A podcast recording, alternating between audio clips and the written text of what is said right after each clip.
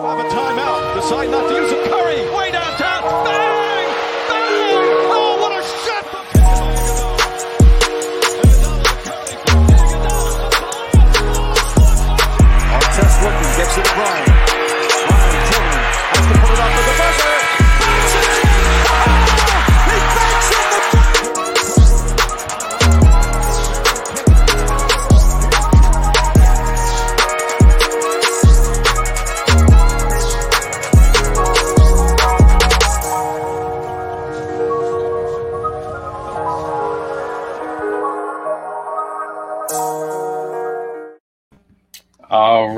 What is up, everybody? Welcome to another episode of Scotty Talks NBA Mondays.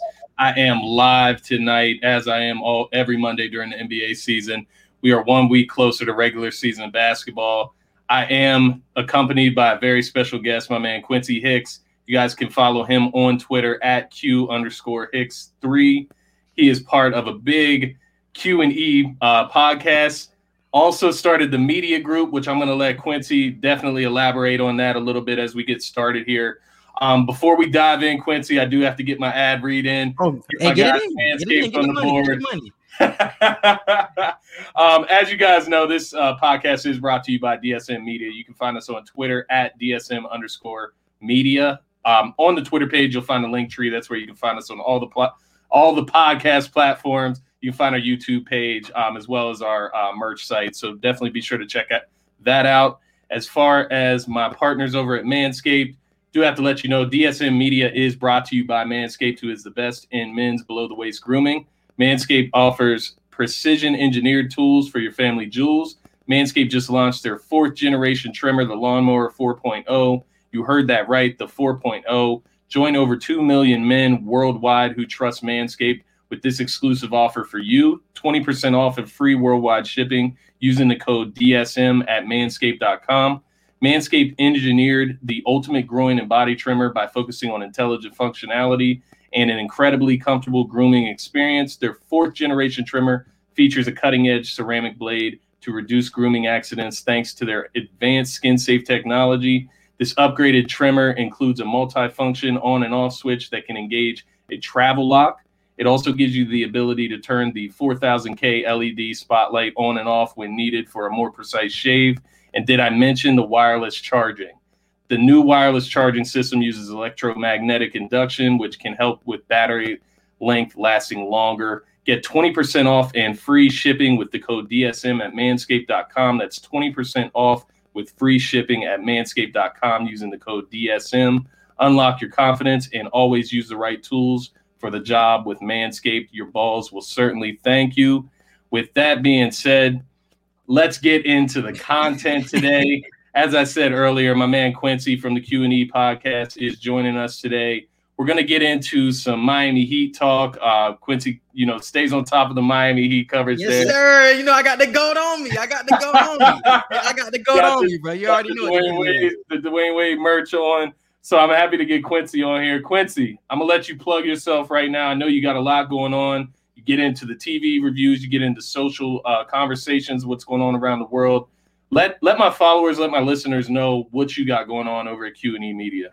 For sure, man. Like Scotty said, my name is Quincy Hicks, and I do a podcast called the Q and E Podcast with my co-host Edgar Martin, where we talk about sports, current events, like uh Scotty said, social injustices. Man, a lot going on in that type of realm. Anything that's going down in the culture, and also film and show reviews.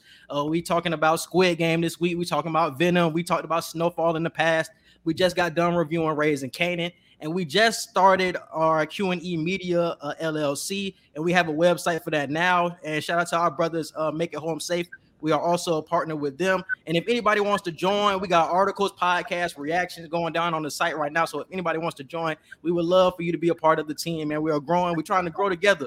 We're trying to get to the top like everybody is in this um in this growing and rapid industry. So definitely uh be a part of that. So follow us on Instagram at QANDE podcast and QANDE media. And Twitter is QE podcast one and QE media for the uh media page. But yeah, appreciate you having me on though, bro.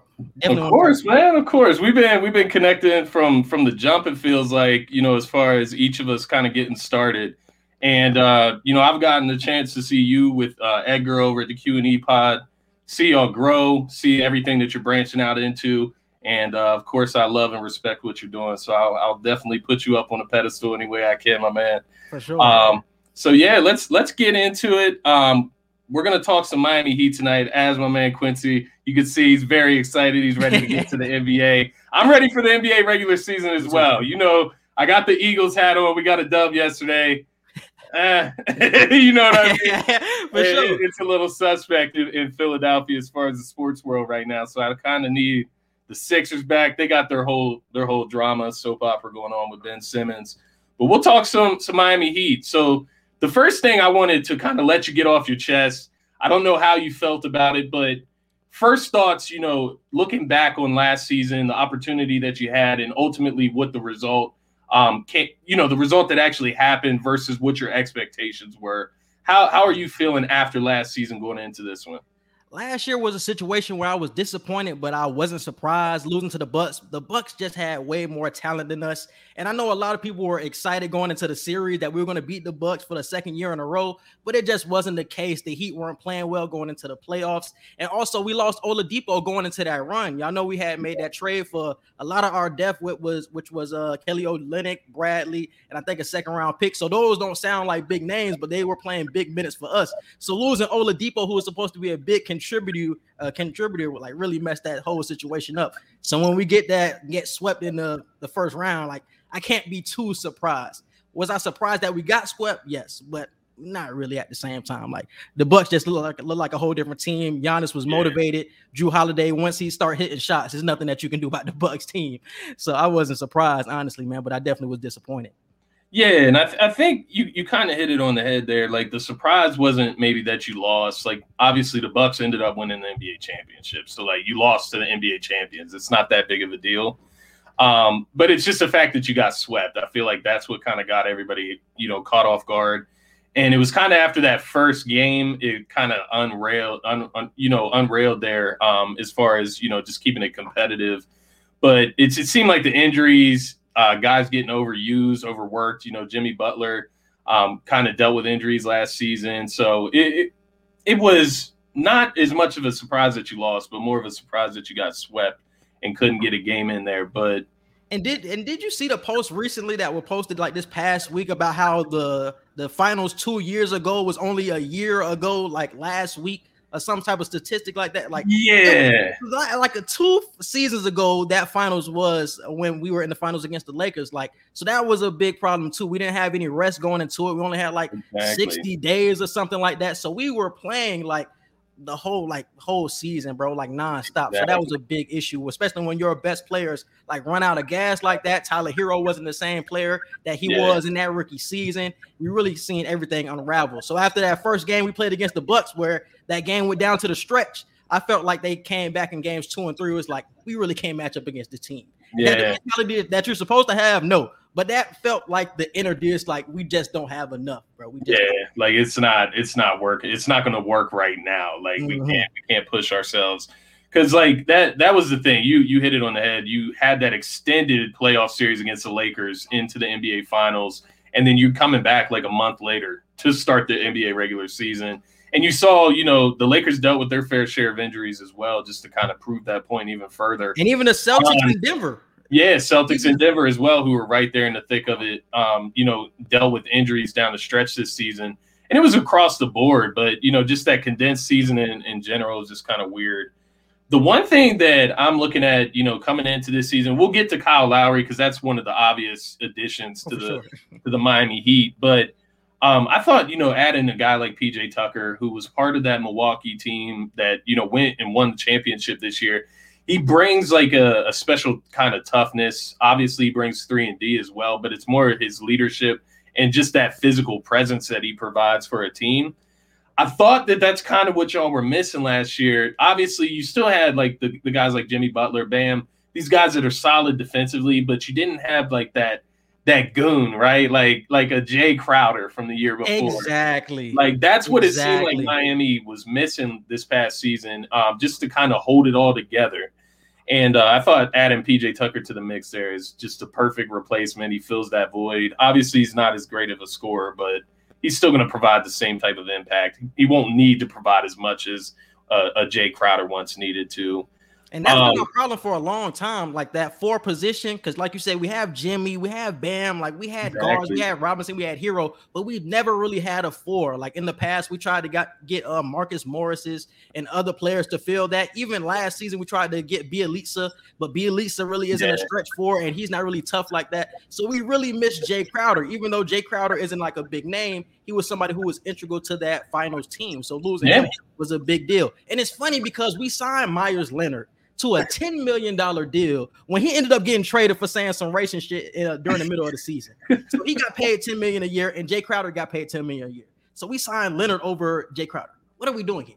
I didn't understand it at all. nah, that that is not the move. And and you mentioned Jae Crowder, he goes to Phoenix and they go to the NBA finals. Like it just kind of shows you, but you also mentioned um, the Morris brothers, but the other Morris brother, you guys did pick up Markieff Morris, who another guy that brings that toughness. He does bring a shooting, a you know, a scoring ability there as well.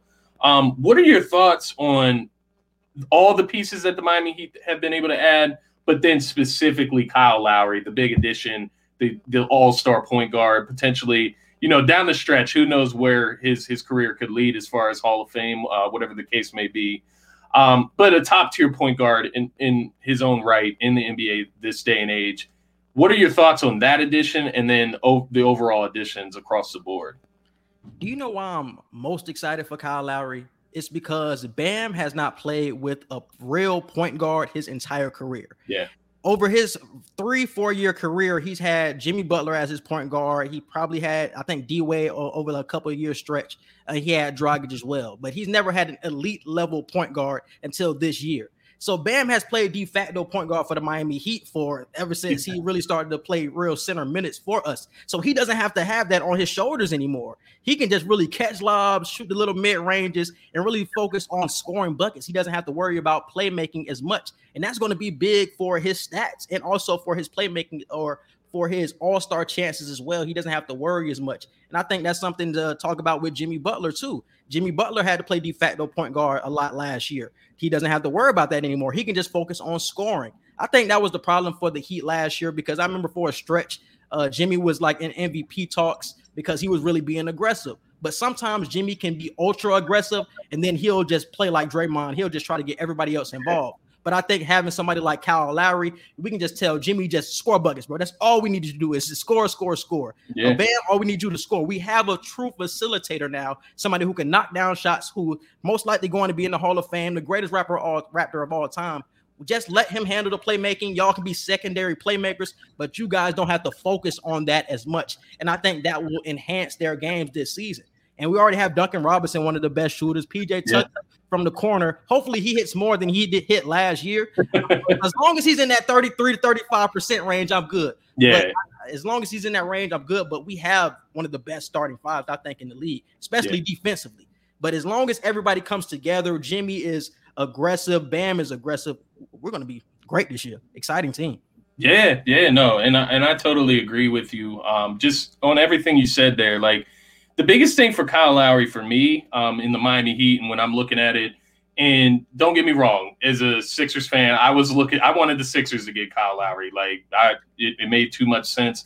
Same thing. We have never had a real point guard, which is a, a whole side conversation. we have never had a real point guard that, on one end, can facilitate, like you said, but then on the other end can shoot the shoot the damn basketball. So he can defend, bro. High level. Yeah, defender. and he can defend. He, he he's one of the one of those guys that draws a lot of charges in the league. He's one of the best at that, if not the best. And uh, the other thing that he brings to the Miami Heat that I'm just so intrigued for the Miami Heat is just his leadership. He's already been to the big dance. He's already won the big dance. Obviously, you got Pat Riley in the building. You got Erik Spoelstra. You got Udonis Haslem still there but you you did lose Dwyane Wade, who was kind of that that catalyst that was there during those huge runs um, with LeBron, with Shaq down the stretch.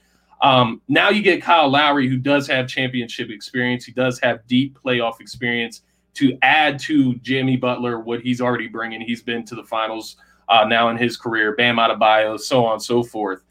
But just that effect that that can have on everybody else. And the other thing that I love about it is just the effect that it can have on Tyler Herro giving him somebody who is kind of a polar opposite as far as what their their strengths are, right? Like obviously they both can shoot, they both can play make, they can handle the ball.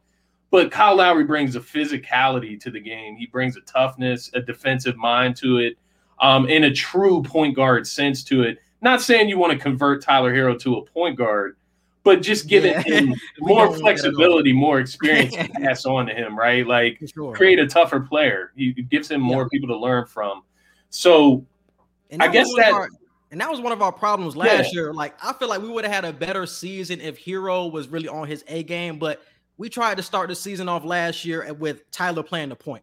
Tyler is not a point. He's never been a point in his entire career, but we tried to convert him to a point because he had a good playoff run, but it's just really not his game. Yeah. But I think in this six man role, like we don't have Dragic anymore, so the second unit is going to be his. Like, bro, Yeah. you can play make and you can do what you do best and just score whenever you want to, bro. Just get your buckets, and that's why I look at Herro so highly this year because even though he has improved and he looks way more comfortable on the court, he just way f- more free at the same time. He doesn't have to look to for anybody else for shots. Like I know I'm the guy now. On this second unit, I'm gonna get my shots. I know I'm gonna get my shots, and that's why he looked so good earlier in this preseason. And that's why I have him in my six man of the year conversation right now. Him and Jordan Poole are probably my top two right now, especially Yeah. looking at early preseason.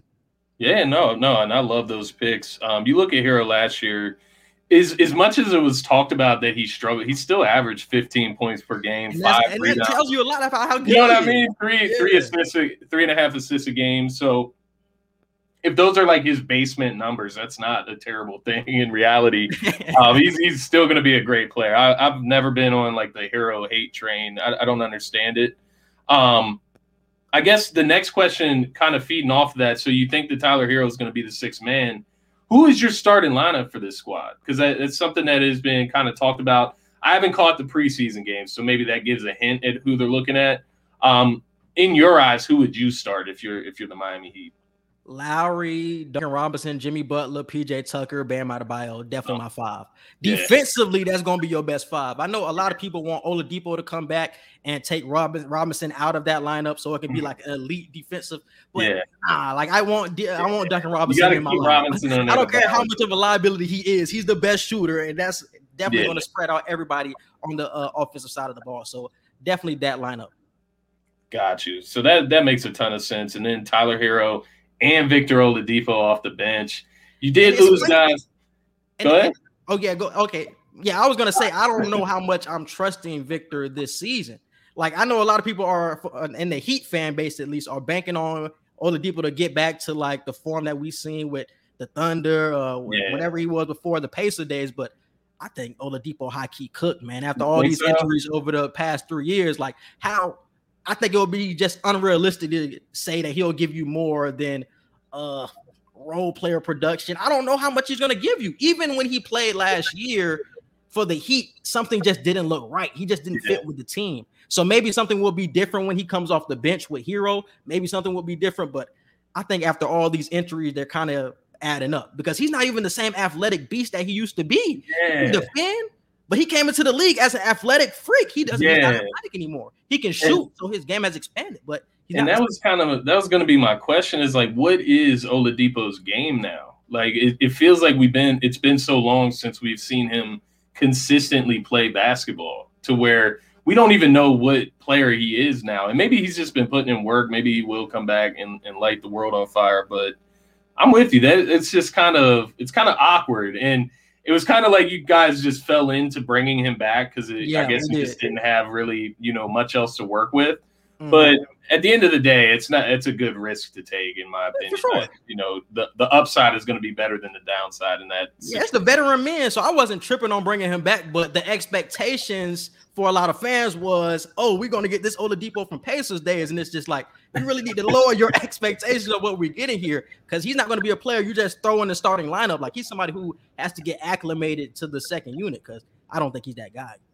Exactly, and and if he can be a piece to the bench, then that's that's really all you need from him in reality. sure. Looking at this roster, um, so we we touched on Bam Adebayo earlier um, in the show here, My and I kind of wanted to to circle back to that because uh, you know I I don't know I I guess over this last year I I finally gained um, multitude of respect for Bam Adebayo and his game. Um, and I was probably late to the party. I'm not gonna lie. To I was about to say, what was holding you back from Bam? Um, it was honestly the, the offensive ability that was what was ultimately holding me back. And as I watched Miami a little bit more closely last year after their finals appearance, and watching him throughout that that finals trip in the in the bubble there, um, just seeing him grow, but then carrying it on into this following season, just seeing everything that he can do, um, not only offensively, because offensively he's very talented, Yeah, yeah. but even defensively, being able to guard guards, like that's that's an incredible feat when you're talking about a power forward center type of uh, player here.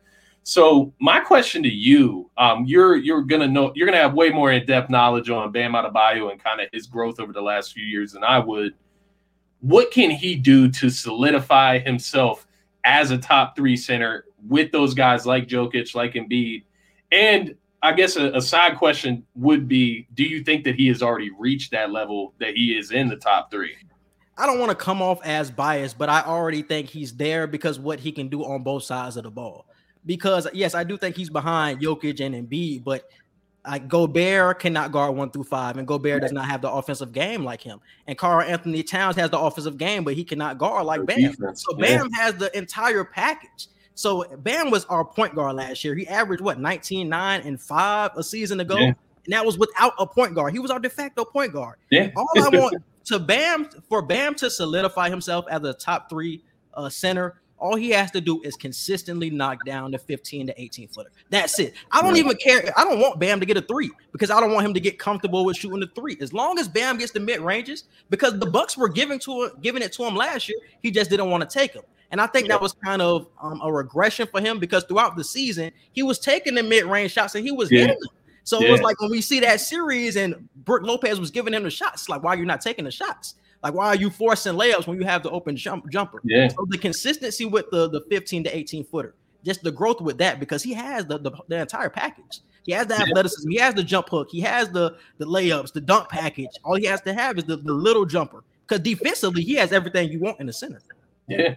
No, no, and I totally agree. And you know, I did my my top five positional rankings last week uh, with El Parcero, who was my guest last week, and I did. I had Bam Adebayo as my third ranked center, um, and, and that's why I p- wanted to pose the question to you that way, um, just to see where you were at already with your confidence in Bam. I think everybody else just needs to kind of catch up at this point, kind of like I did over the last year or so, um, as far as catching up to Bam's actual talent level you you hit it on the head. The dude is a freak athlete. He makes crazy blocks, but then he'll go and guard somebody on the perimeter.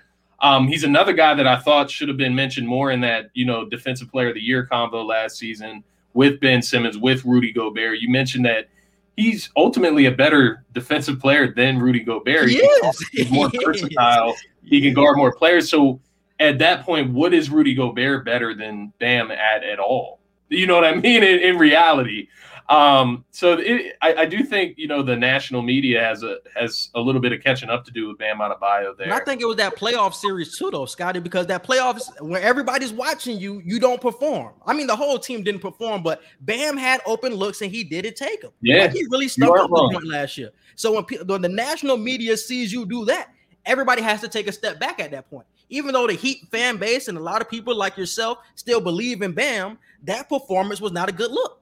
We know Bam is better than that. We know he'll come back better this season, but that wasn't a good look. And that's why everybody had to take a step back like, oh, is Bam really that guy? Because the whole season he looked like a different player. And that series, it was just like, we don't even know this Bam. it's that Ben Simmons effect, bro. I swear, I swear.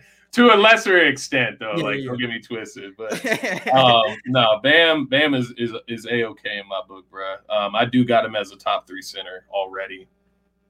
Hopefully, hopefully he can prove us right this year. Uh, that's what I would say with that.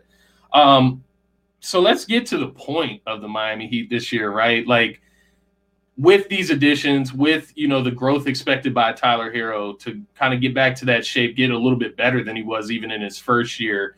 Um, Bam Adebayo to kind of instill that consistent gameplay throughout the playoffs, throughout the entire season. Are the Miami Heat real contenders? Do you think that they're up there with the the Brooklyn Nets, the Milwaukee Bucks, the LA Lakers, um, down the line of contenders uh, in the world here? Do you think the Miami Heat can compete with those teams for a title? And then my other question would be, what is one concern that you have going into this season with the Miami Heat, um, just as far as what could happen and how this could play out? And this is why I rank the Heat a little bit lower than a lot of people would because I have them ranked probably fourth or fifth in my Eastern Conference right now because I think they will be better toward the end of the season than they will at the beginning of the season. I think they will have things to work out, and the biggest concern will be the lack of depth. After Tyler Herro, we have Max Strus, who is a develop de- a developmental player right now. And then you have Dedmon. Like after those eight players are starting five, and then those three, it's a lot of question marks. You said Markieff Morris. I don't know how much I trust Markieff Morris. Yeah. He's a tough player, but his shot hasn't really been hitting in a long time. Yeah. And then after Markieff Morris, it's a lot of development. Like we have Marcus Garrett, who we picked up on a two way. We have Omer Yurtseven. But after those players, it's like, who are we really having? So we have a tight eight man rotation. So that will be kind of a, a, question mark throughout the season. Will be the Miami Heat depth. But I do think the buyout market will be our best friend. Being that, yeah, being that the Brooklyn Nets have all of their 15 roster spots taken up and they have a loaded squad. They don't need to pick up nobody else. Nets don't need to pick up nobody else. They have enough. They have enough. And the Lakers, they have enough as well. They got I think they got all their 15 we will we will most likely be the destination, a team yeah. that can contend with those teams and will be right there at the at the finish line. I think Miami Heat will be the, the destination. So we have an eight man rotation right now, a tight one, but I think we will add. I don't know who those players will be, but I do think we will add. And yeah. so I don't think this will be the same team we're seeing right now. Yeah, no, and that's that's a great point. I was going to point that out as well. You know, it, you, you're saying you got an eight solidified, you know, rotation right now once the buyout, once the trade deadline comes around, you're going to have more options there. You're going to see players that you didn't really expect to be available. Exactly. and uh, you saw it last year with guys like uh, LaMarcus Aldridge, Blake Griffin, those type of guys. So they will they will be feeding right in. I'm actually jealous as a Philadelphia market and a Philadelphia fan. the Miami, the LA's, even the New Yorks, they are just all ahead of us. Um, and, and I swear all those those players get flooded to those three teams, uh, those three or four teams in those cities. Um, so you do believe that he can be contenders. I I do believe as well. I think I'm I'm with you. I do have the Heat to be you know transparent. I have them as the third seed right now. It could change. I was kind of battling on it. I was like third to five. Like I don't yeah, know I really see. The third to five is yeah. kind of scrambled. Now I don't know who you have in your third to five just yet. We're to get right to that next. But um, the three to five gets really scrambled in there, and it's hard to choose because you're looking at some teams that are just unfinished products as well. So that's that's the other side of it. Um, but yeah, I do think that he, as far as the experience they're bringing, you you add Kyle Lowry to a core of Bam and Jimmy, um, and then you mix in guys like Duncan, Tyler Herro that can just shoot the ball, space the floor. It's it's going to be an interesting season for the Miami Heat. So I'll, I'll definitely keep my eye on you guys throughout the season and uh, definitely put you right up there in the contenders mark. So let's get to the Eastern Conference. We got some uh, rankings to go through. We're just going to go through each team that you think is going to make the Eastern Conference uh, playoff bracket here. And the interesting thing about the East, as I was going through this last week, is that it feels like the East is not that that underdog anymore. I feel like they got some quality talent, quality young talent in the East for sure. Um, that is is really growing and sprouting out right now. Um, so I'm going to go ahead and read you my eight before I just we'll kind of go through yours individually. So for my top eight in the Eastern Conference, I got the Brooklyn Nets number one, Milwaukee Bucks number two, Miami Heat number three. I do have the 76ers number four. Me too. That's with a huge question mark, though. It's with a huge question mark because I'm not sleeping on Atlanta, and Atlanta's my number five there. Um, Boston Celtics at number six for me this is where it kind of gets scrambled for me, honestly, at the seven through like 10. So I, I have the Indiana Pacers in there at seven. And then I do have the New York Knicks at number eight. Been kind of switching back and forth between putting Chicago at that eight seed. Um, but either way, if it played out this way, they would meet in the uh, play-in tournament anyways. Um, that being said, do you want to go through yours maybe eight to one, or you want to go one to eight? Oh yeah, Cause um I have basically the same list as yours, man. I have the Nets, Bucks. Um, I honestly had the Heat at three, man, but I've been switching all day between Yes. Sixers and Heat. It- it's, it's honestly like you said, it's the question mark with the Sixers. Is is Ben Simmons going to come back? Because I honestly don't think Ben Simmons is coming back. I Yeah. heard reports earlier today that they're trying to work something out, but I don't think that's an actual return that Yeah. they're talking about. I think it's him just trying to get his money so he doesn't lose any money type of thing. I still think they're trying to work out on, on a trade. So I have the Nets, Bucks, Heat, Sixers with Simmons, but I have the Hawks at five. I have the Bulls at six. I'm really impressed with the Bulls early in the preseason. I know it's preseason, but I, I like their style of play right now. I have the Celtics at seven, the Knicks at eight, and I have the Hornets and the Wizards at nine and ten. Interesting. So you moved Yeah. the Pacers all the way out out of there, and I- and I can't blame you because I think one of the teams that I was sleeping on, and I, I really think it was because I forgot about Spencer Dinwiddie, but uh, the Washington Wizards they actually stacked up some talent there. They were very one dimensional last season when we when the Sixers specifically played them in the playoffs. It's like once you shut down Bradley Beal, they they fall apart. Like it's, it's kind of ridiculous. But um, Spencer Dinwiddie is is slept on. It'll be interesting to see how he comes back from the injury. But my my guess is that he's going to come back and still And be Kuz. I really think Kuz is going to have a good year. As well. year. I was sleeping I on that Kuz as well. gonna have a good year this year. I think that that Lakers trade in the moment, it was just like, ah, the Wizards ain't get enough for us. But I think they got a lot of good pieces with a Montrezl Harrell. You got Yeah. uh, Kuzma. I forgot who else was in that deal, but they got some core pieces that you can actually work with and can get you around that play in or playoff range. So uh, I wouldn't be surprised at all. Yeah, and, and you talk about you're adding those guys to guys like you know Bertans and and uh, Rui Hachimura, who actually really stepped up in the playoffs last season. I was actually really surprised and but happy to see that from him. Um, we mentioned the Atlanta Hawks, and that's kind of a team that I wanted to talk with you about. Obviously, I have some sore spots from the Atlanta Hawks myself, um, getting getting knocked out in the playoffs, Yeah. but ultimately it just created greater respect for that team and what they're doing there. Um, and the crazy thing about the Atlanta Hawks in their run last year was that they did not have DeAndre Hunter. They did not have uh, Cam Reddish for the most part. He came back uh, later in the playoffs just for uh, one series, I feel like. Um, and then you had the growth of guys like Kevin Huerter, um, Bogdanovich. I mean, that that dude was was killing us as well. Um, but Kevin Huerter specifically like, was murdering the Sixers. I don't, that, that shit was crazy. I don't, I don't know what happened in, the, in that series, bro. But like, we had nothing for that man. Um, do they still got Danilo Gallinari? I, I think they. yep, kept they still got him. Gallinari. Yeah. So he's another tough one, and then of course Capela. That that screen and roll with uh, you know Trae Young and Clint Capela. I don't. We'll see it, how the the foul rule changes. I was just about to ask you about that. How do you think that will affect Trae?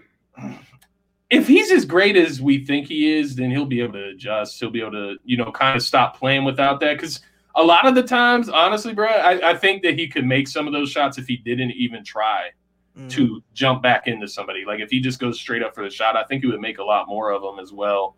But it, it's going to be interesting because without that rule, it is literally unstoppable. To you know, when he's coming around that screen, if he just stops and you run into him, it, it's literally unstoppable. And then you have Clint Capela, a high flying center, just dive into the rim. Um, we, we and then on top of it, John Collins, guys like that. So that shit, they, they got a they got a young squad. That's they got a they got a squad, Yeah, bro. They like- got a, and this is what I want to say about the young teams in the Eastern Conference because the Hornets kind of surprised us last year earlier in the season before the LaMelo Ball injury. They were like fourth, fifth seed in the East. They were really looking good, and the Knicks as well. Nick- Knicks ended up getting the fifth seed. I Yeah. think for those young teams, we're going to see like a more so a regression to like what they really are. Y'all still are young teams at the end of the day. Y'all still got to grow. Yeah. And all of these older teams are more healthy this year and ready to go after the short and off season. So I think it's going to be a regression, uh, a regression for those two. But for the Hawks, I think they're still going to be in that conversation, that upper echelon conversation. Like they have the talent to be up there. They have one of the best coaches in the NBA with Nate McMillan. yeah. Other than that foul, that foul change, I don't know what else is stopping this team. I honestly don't because I really want to see how it uh, affects Trae. Like, is he really going to get frustrated? Because if he gets frustrated, like he's the engine to the machine. So if the Yeah. engine is messed up, how does that affect everybody else on the court? So I want to see how he reacts to it early in the season to the no foul calls. No, I, I totally agree there, and uh, they're they're going to be a team to keep an eye on throughout the season.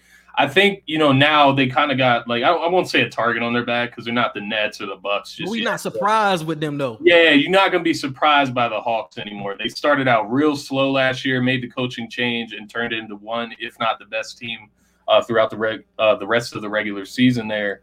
So no surprises with the Atlanta Hawks anymore. Um, to be honest with you, that was like kind of my fighting. It's like, how can I not put the Hawks ahead of the Sixers? like, I, you know, I, I don't know, bro. I, part of the Sixers thing with me is if they do trade Ben Simmons, I, I truly believe that just simply putting in a point guard that can shoot or will shoot just changes the whole dynamic of the team in general. Like I, you, you know me from last season. I was a big Ben supporter.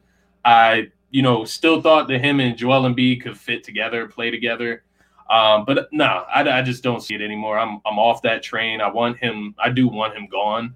Um, but it's just all about what you get in return. I've seen like the rumors of the like LeVert and Brogdon for Ben Simmons. I don't know how truthful that is. I don't know if the, they actually got that offer. From the right. Indiana perspective, it doesn't make sense. It doesn't, right? It doesn't make sense. Like you're trading away your two best guards for Ben Simmons. You're gonna have a front court of Simmons, Sabonis, and Miles Turner with limited shooting around them. It wouldn't make sense for the Pacers. yeah, no, I, I totally agree with you. And, and the crazy part is, and we'll get to this in a little while with the Simmons trade, uh, with the Simmons talk, but there's Sixers fans saying that they would not accept that. Oh no, I would accept that in a heartbeat. I would accept that in a heartbeat, bro. I'm so confused. Like, is that just the casual NBA fan? Is that like part of it? Like, did they just don't see who Brogdon and LeVert are. They're not household names. Like, is that part of it? Because if you look, even if you're just a box score checker, right? You can look at their box score and see these are both guys that average over 20 points a game. Like, I yeah, I didn't understand that. I specifically Caris LeVert. If we could bring this dude in, oh my god! Like, if if oh, if they could just get Caris LeVert, they'll be fine. Honestly. Yeah because I'm somebody who's high on Caris LeVert, man. From his Brooklyn Nets days, from Michigan days, I've been high on Caris LeVert. So I was happy when he actually got out of the Nets where he could actually have his own team. But if he was to get with the Sixers, oh boy, it's gonna be some trouble for the league because you have yeah. an actual guard to run alongside uh, Joel Embiid now. And you still got Seth Curry, and you still got Tobias Harris, and you still got Tyrese Maxey. Like now, yeah. they become a real problem. And I'm not even talking about Brogdon. Yeah, you know what I'm I saying? Know. Like, I know. I think I think those two players are right there. They're not all stars, but they're the tier like underneath it, like that 30 to 35 range best players in the league. I have them that high. Like yeah. Brogdon was in the conversation to be an all-star last season. Yeah. And we just seeing how good he is. I think Caris LeVert is in that conversation. I think both of them guys are great, man. Yeah. Which is, you know, to that point, that's kind of why I have the Indiana Pacers where they are at right now. Um, I think with those the, the biggest thing with the Indiana Pacers is health. You exactly. need both of those guys to stay healthy. You need TJ Warren to stay healthy, and then you got Sabonis. You need Miles Turner to stay healthy. But when I'm looking at that starting five, like that's a very good starting five when you're talking about Malcolm Brogdon, Caris LeVert, TJ Warren, Sabonis, Miles Turner, all guys that complement themselves well. Sabonis is one of the more slept on power forwards in the league and uh, great, great playmaker at that position as well. So that's why I kind of got the Indiana Pacers where they are. But to your point, it, it's it's health. That's the biggest thing here. And the East is not. It's not like this walk in in the park anymore. Exactly. part of the problem as well. Because you you mentioned like the Hornets, LaMelo Ball, a full season, a full off season with this squad. They added some guys to the mix, but you still have Terry Rozier, Gordon Hayward coming back. You have PJ Washington guys like that, Miles Bridges, who took some steps last year. Mm-hmm. So they're another young team that, you know, I, I, know I don't have them in my top eight, but they would definitely be in my play in and potentially knock one of these teams out. Um, but it's all about how far can LaMelo grow? Like, what is what is his second year ceiling, right? Like, how good can he be in his second season? Can it get any better? Like even from the three point line, and a lot of people said that was his weakness. He shot well from the three point line as yeah. well. so it's like he has the floater. He has defensively, he was stepping in the passing lane. So you would want to see him become a better on ball defender. But yeah. off ball, he's just like his brother. Off ball, they're stepping in front of passing lanes. They're getting the layup. Yeah. Um, when it comes to passing, when it comes to rebounding, he has it all. So it's just uh, trusting his teammates even more and just becoming more aggressive when it comes to scoring. Because sometimes he can just get in, into that mode where he's too passive, where it's just like yeah. you have a layup and now you're you're causing turnovers because you're too passive. And people are going to start playing him for the pass, yeah. wanting to dare him to score more. So I think that's going to be the challenge this year. They're going to play you for the pass. You got to be more aggressive when it comes to scoring. Yeah, he's gonna kind of kind of have to fit that mold and uh, you know just mold into a better scorer, just more confident. That's what it comes down to at the end of the day when it's scoring with his ability, because it's not like he can't score. We can see that he can score. He's just got to turn it on. The last team I wanted to uh, kind of ask you about, I know you mentioned the Chicago Bulls. Um, I wanted to ask you about the Boston Celtics and thoughts on them coming into the season because for the last couple seasons, it's felt like you know, oh, they're just running it back. You know, with that same core, they ended up moving like Al Horford. They keep moving and switching centers out.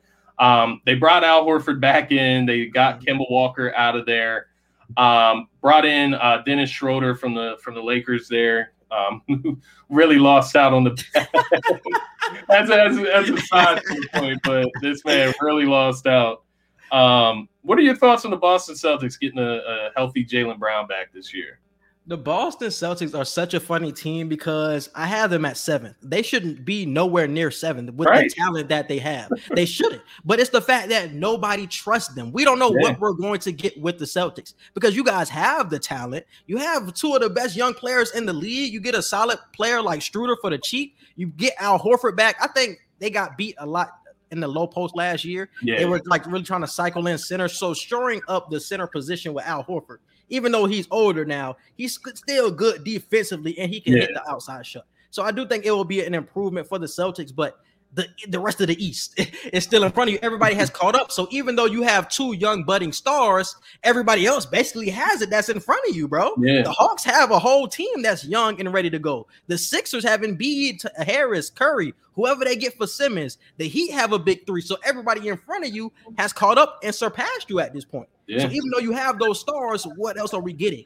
And I really want to see because I don't know what the coaching change does. I, I, I knew Brad Stevens wasn't going to be the coach to put them over the top. So I want to see um Ime uh, Udoka really uh, exceed the expectation for yeah. the Celtics. I don't want them to be seventh. I really want him to really show his ass this year. So hopefully they do better, but I really don't know with the roster, bro. I really it is. They're like a wait and see team, bro. I gotta wait and see what I it, get. Yeah, it, it, really is because you, you just wonder if they've added enough, you know, from what they were last season, which they got unlucky. The Who did they add? They added Schroeder and Hor- Horford. That was really it, wasn't it? They, lost, they had Fournier last year. They lost Fournier. They lost uh, Tease. They lost. Think, yep, they did. I think they lost. They had Tristan Thompson last year. Is he still there? Oh no, I think he went to the Kings. Yeah, I'm pretty sure he left. So, I mean, those aren't huge losses, but yeah. it's also not huge additions either. I guess if Dennis Schroeder can like really play to his potential, that's going to be a key for them. Um, just keeping that offense open. But mm. Jayson Tatum, Jayson Tatum and Jaylen Brown should be able to get them to the playoffs themselves. Yeah. So that's like the problem, right? Like mm-hmm. the rest of the roster needs to raise them up the rankings. But what do, what do you say? Like as far as like the East, is there is, should these other teams even feel like they have a chance when it comes to like the Nets? Or do you think it's a lot more open than say it felt like it was last year? I mean, it ultimately was a lot more open last year than what we expected. True, true, true, true. But it really depends on Kyrie. It depends on what Kyrie does. If Kyrie comes back, gets the vax, and he plays in the playoffs and late in the season, the Nets are winning the championship, in my opinion. I don't think yeah. the Heat, I don't think the Bucks. I think they would have even beat the Bucks shorthanded. Like Kevin Durant was about to beat the Bucks by himself last year. So I think if yeah. you add Kyrie and a healthy Harden, obviously they getting pass the Bucks yeah. and the Heat. So I think it's the Nets, the Nets, um, the Nets uh, conference to lose at this point. Yeah. But if Kyrie does not play, that opens up things because they're not the same team without him. You know what I'm saying? Everybody has two guards, even though you have the the the the depth that uh, a lot of teams don't have. Like now we're kind of matching up with you at that point. Now I'm actually yeah. giving the edge to the Heat or to the Bucks if you don't have Kyrie Irving. That's somebody who can hit the clutch shot, who's going to get the buckets uh, yeah. consistently throughout the game. And he's a he's somebody who's been there before. He's a finals, you know what I'm saying, finals performer. Could have been finals MVP in one season. So So yeah, and that and that's the thing because you kind of hit on it. There is like with Kyrie Irving available, it allows you to take a little bit of stress off of Kevin Durant, right? Like he was ran into the dirt going head to head with Giannis, and Giannis was too. It's not you know that's mm-hmm. not a secret. But you just had Khris Middleton and those other guys there to kind of feed on, feed in Jrue Holidays of the world.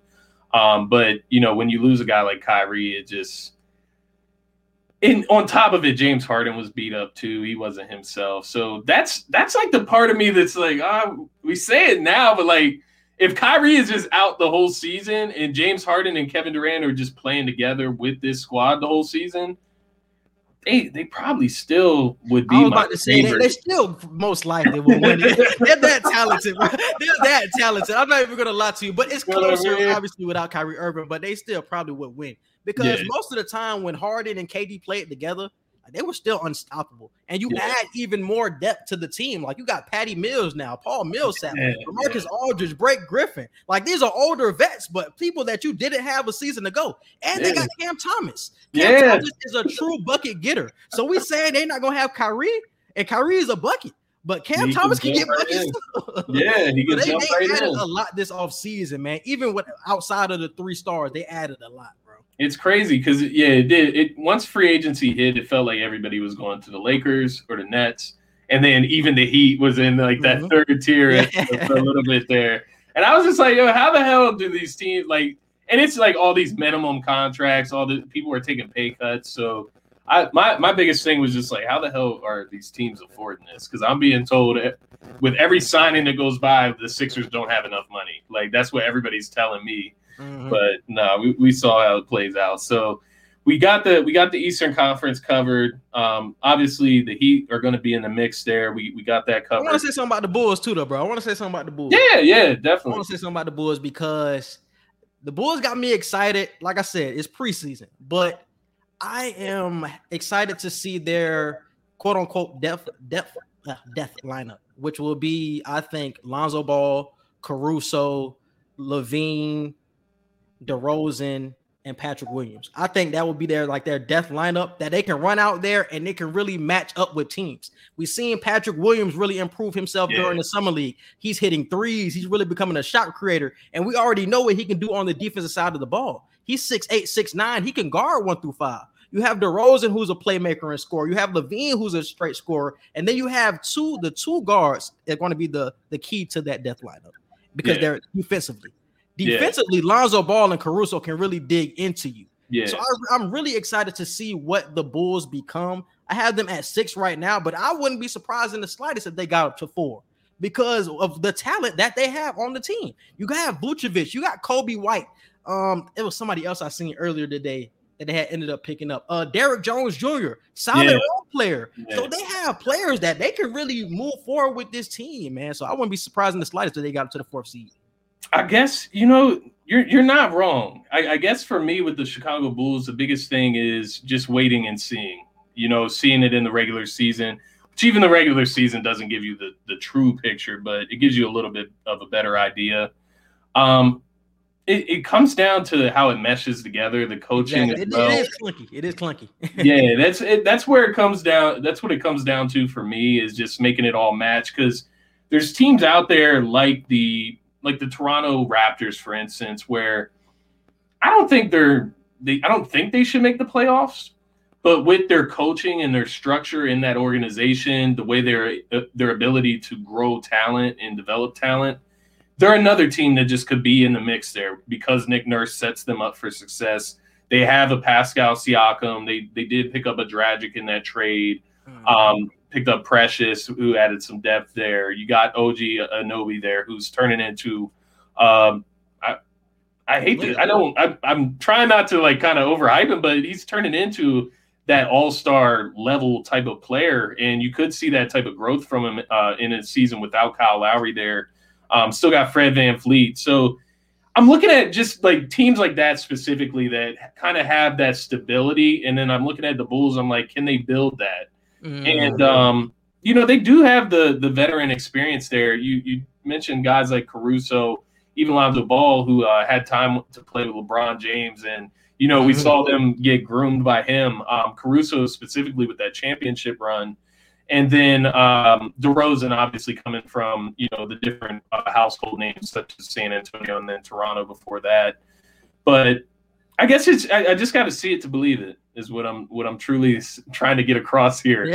um, but no, I, I, I am a believer in LaVine. I, I love LaVine, and it's going to be interesting to see how he can play mm. with the multitude of talent that is now around him. Like I, I don't know if he's ever played with this talented of a of a roster. Mm. And uh, Patrick Williams will be the key though, because that's that's where their defensive liability comes in, right? Like they need somebody to protect that paint, and Vucevic has never been known to be that guy. Um, who who do who starts for the Chicago Bulls? Like, does Patrick Williams come off the bench? No, I think I think he starts. I would ooh, I would have or Lonzo. I would have Lonzo, LaVine, DeRozan, Patrick Williams, and then, and then Vucevic. Yeah. That would probably be the five. And then you have Coby White coming off the bench. Coby White Jones and Caruso. I'm not a UNC guy, but Coby White's nice. I do fuck with him. hey, I, am gonna have to get you on too to talk about college basketball because I, I, watched something this weekend. I had watched the, the pro day of Kentucky, and Kentucky looks stacked, yeah. bro. They brought back people from last year, and they got more young talent and grad transfers. Kentucky looks OP, bro. always, bro. always. And uh, I, I know I'm I'm I'm a, I'm a big Duke guy, so I always keep up with Duke. So I'll definitely hop on we'll talk some college ball. I love getting into that as well. The last thing I want to get your your thoughts on before I get you out of here, my man. Um, ben Simmons, right? Like it's been the soap opera all summer. Literally the drama. Like it's like once we got Wentz out of Philly, then next in line is Ben Simmons. That's the next person we pick to have a drama series with. Um, so all the rumors throughout the summer, Ben Simmons wants out of Philly. Philly wants to trade Ben Simmons this offer's been offered, we've declined. We want this, you know, this crazy offer. Um, I, I, saw one from Golden State that had like the three first round picks and Wiseman and and something, you know, just just kind of ridiculous. Um, what are your thoughts on this whole situation? Kind of, you know, even tying in Joel Embiid in this in this in this situation, what he said about Ben Simmons, how he kind of blamed Ben Simmons for losing exactly. Jimmy Butler, who mm-hmm. now you you now have in Miami. Nobody's to say that Jimmy Butler wasn't going to go there anyways. That you know that's not what I'm even getting at here, but just kind of ties in everything. What are your thoughts on Ben Simmons? Do you feel that any particular side is more at fault here, and uh, why do you, why do you feel that way? So the biggest problem Ben Simmons did was not improve himself over the past four to five years. He's been the same player since he got into the league. He's been a defender. He's been somebody who can attack the rim. And the playoff performance in the playoffs, I fully understand why you want to trade Ben Simmons.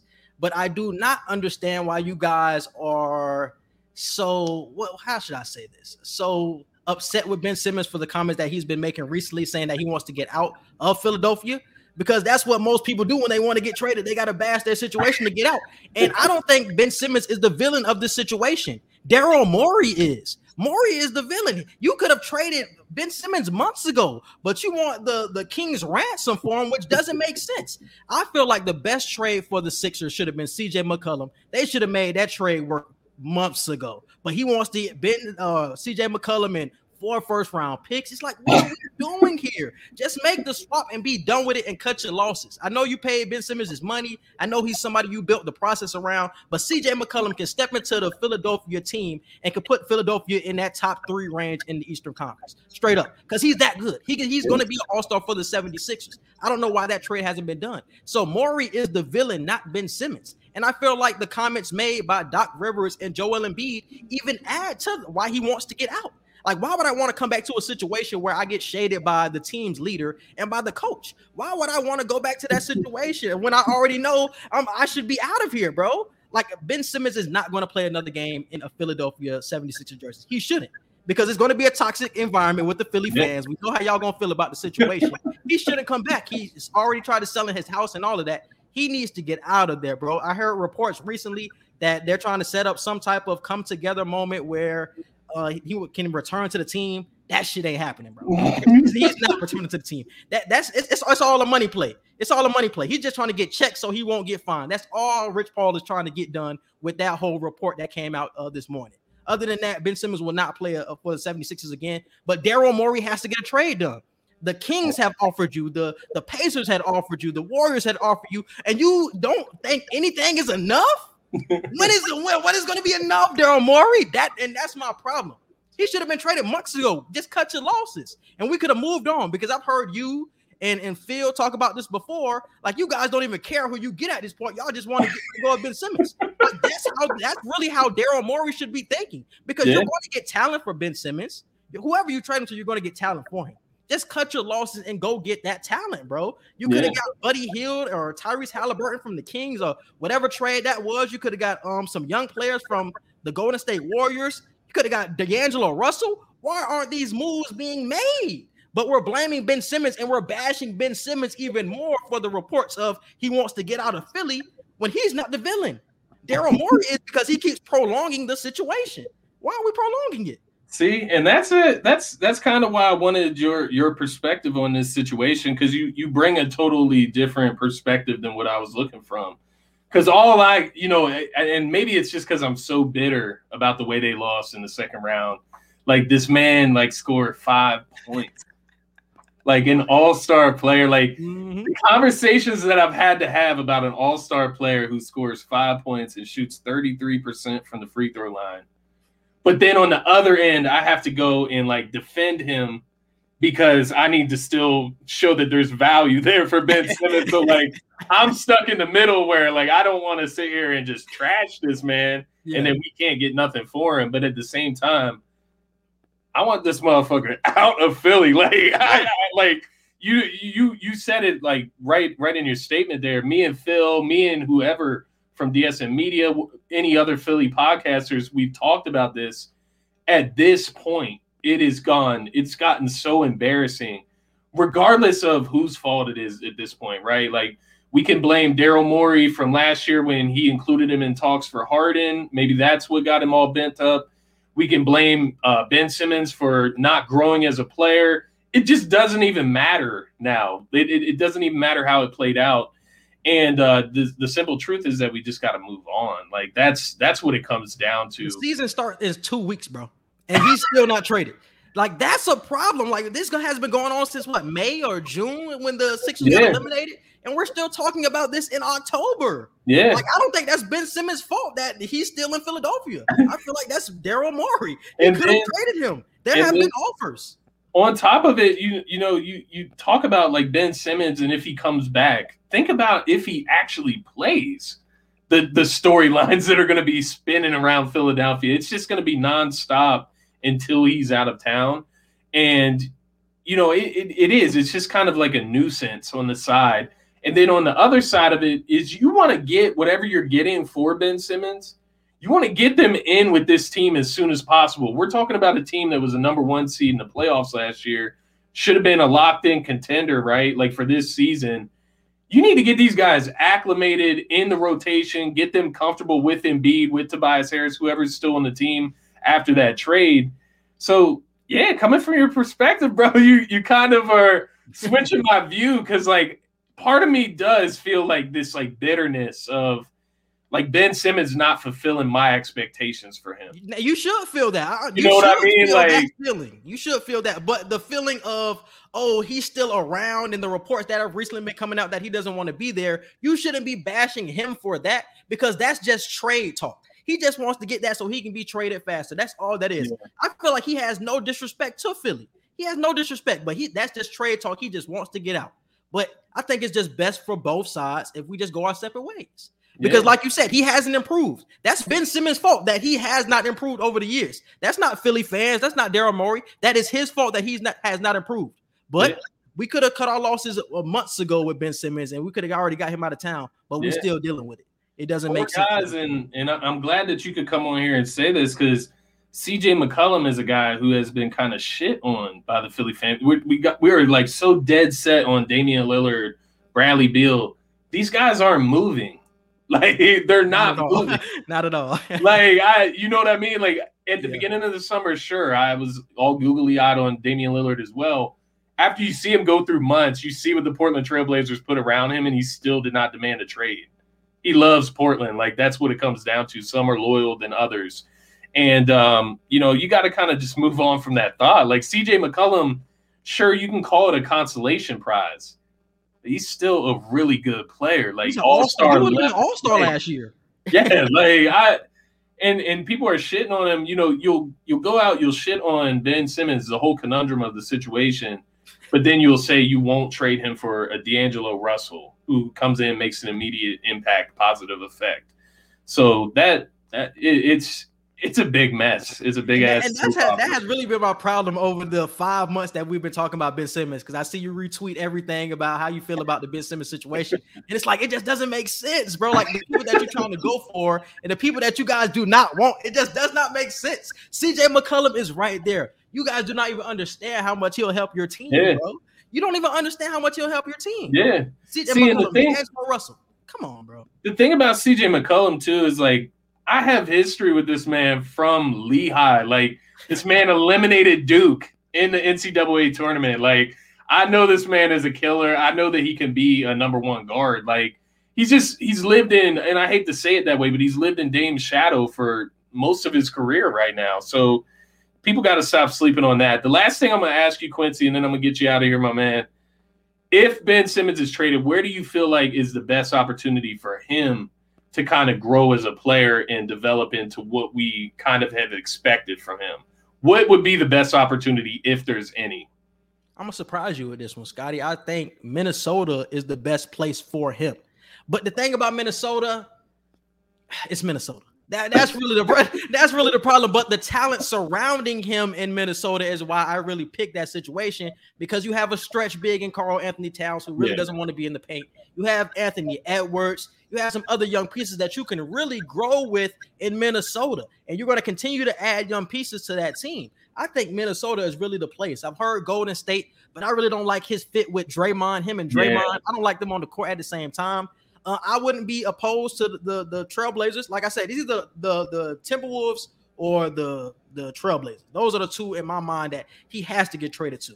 So if it's CJ McCollum in a couple of first or a first, that needs to happen, and D'Angelo yeah. Russell and whoever to get it uh, working with the the Timberwolves that trade. Because you probably can get Patrick Beverley in that trade too, a dog and Patrick Beverley. So the Timberwolves or the Blazers. Yeah, and uh, I, I kind of agree with you just in a sense in, in general, like a small market team. Like I don't think that Ben should go to like a Lakers. Like I, and, and it's not really possible, I know that. But going to like a, a team that's ready to win right now, I don't think that's the best situation for him. I think that he could use a, a season or two just growing as a player, missing the playoffs maybe, but just getting those regular season reps and kind of like exploring his game and what it is in the NBA because with a team like the Sixers, you're just not getting that. We're ready to go and compete for a championship right now. We don't have time for you to figure out your game. That's why I even thought like, OKC, send him out there in the middle of nowhere, like let this man work on his game. Because I'm still, I'm, I'm high on Ben Simmons, man. It's Me all too. mental.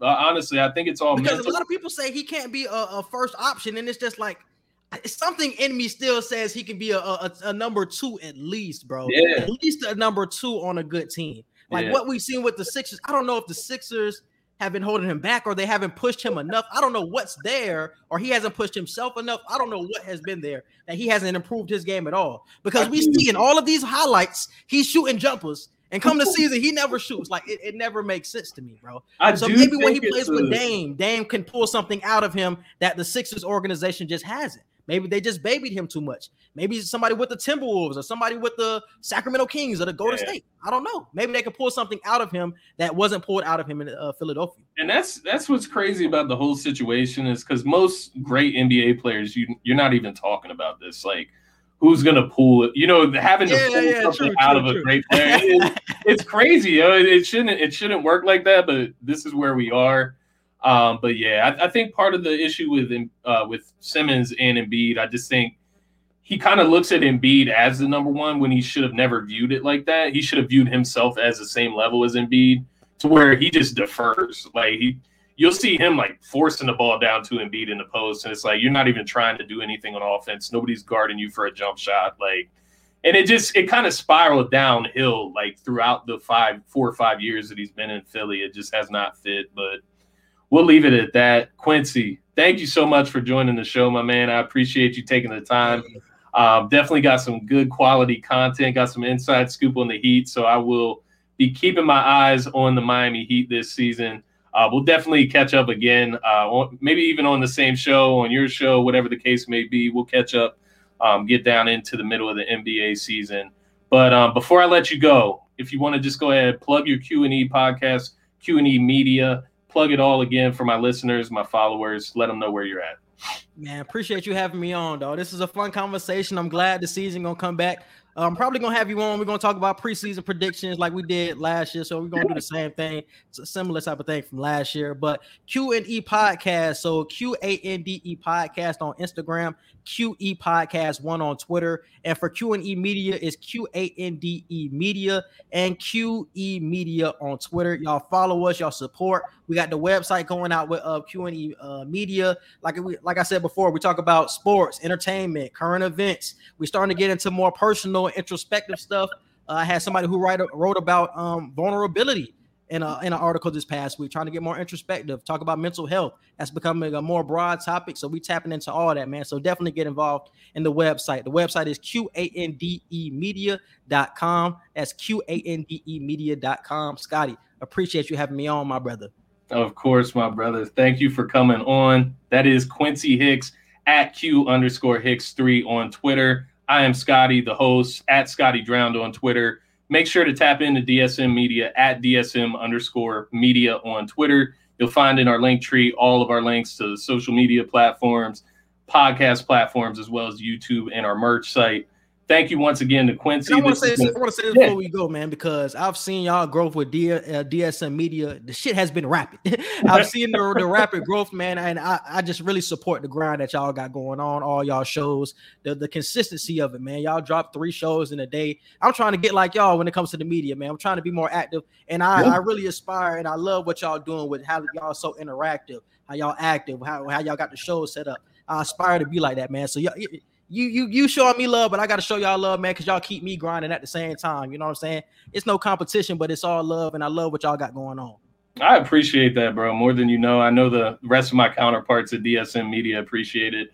Definitely stay in touch, bro. Um, I know I got your number before the show, but definitely stay in touch. We can always bounce ideas, talk about stuff, figure things out, collab, whatever you want to do. Oh, for sure. Definitely, definitely appreciate that, though, Quincy. I appreciate you, bro. No problem, bro. Appreciate you. All right, guys, that's going to be it for this episode of Scotty Talks NBA. Until next time, thank you guys for tuning in. Peace.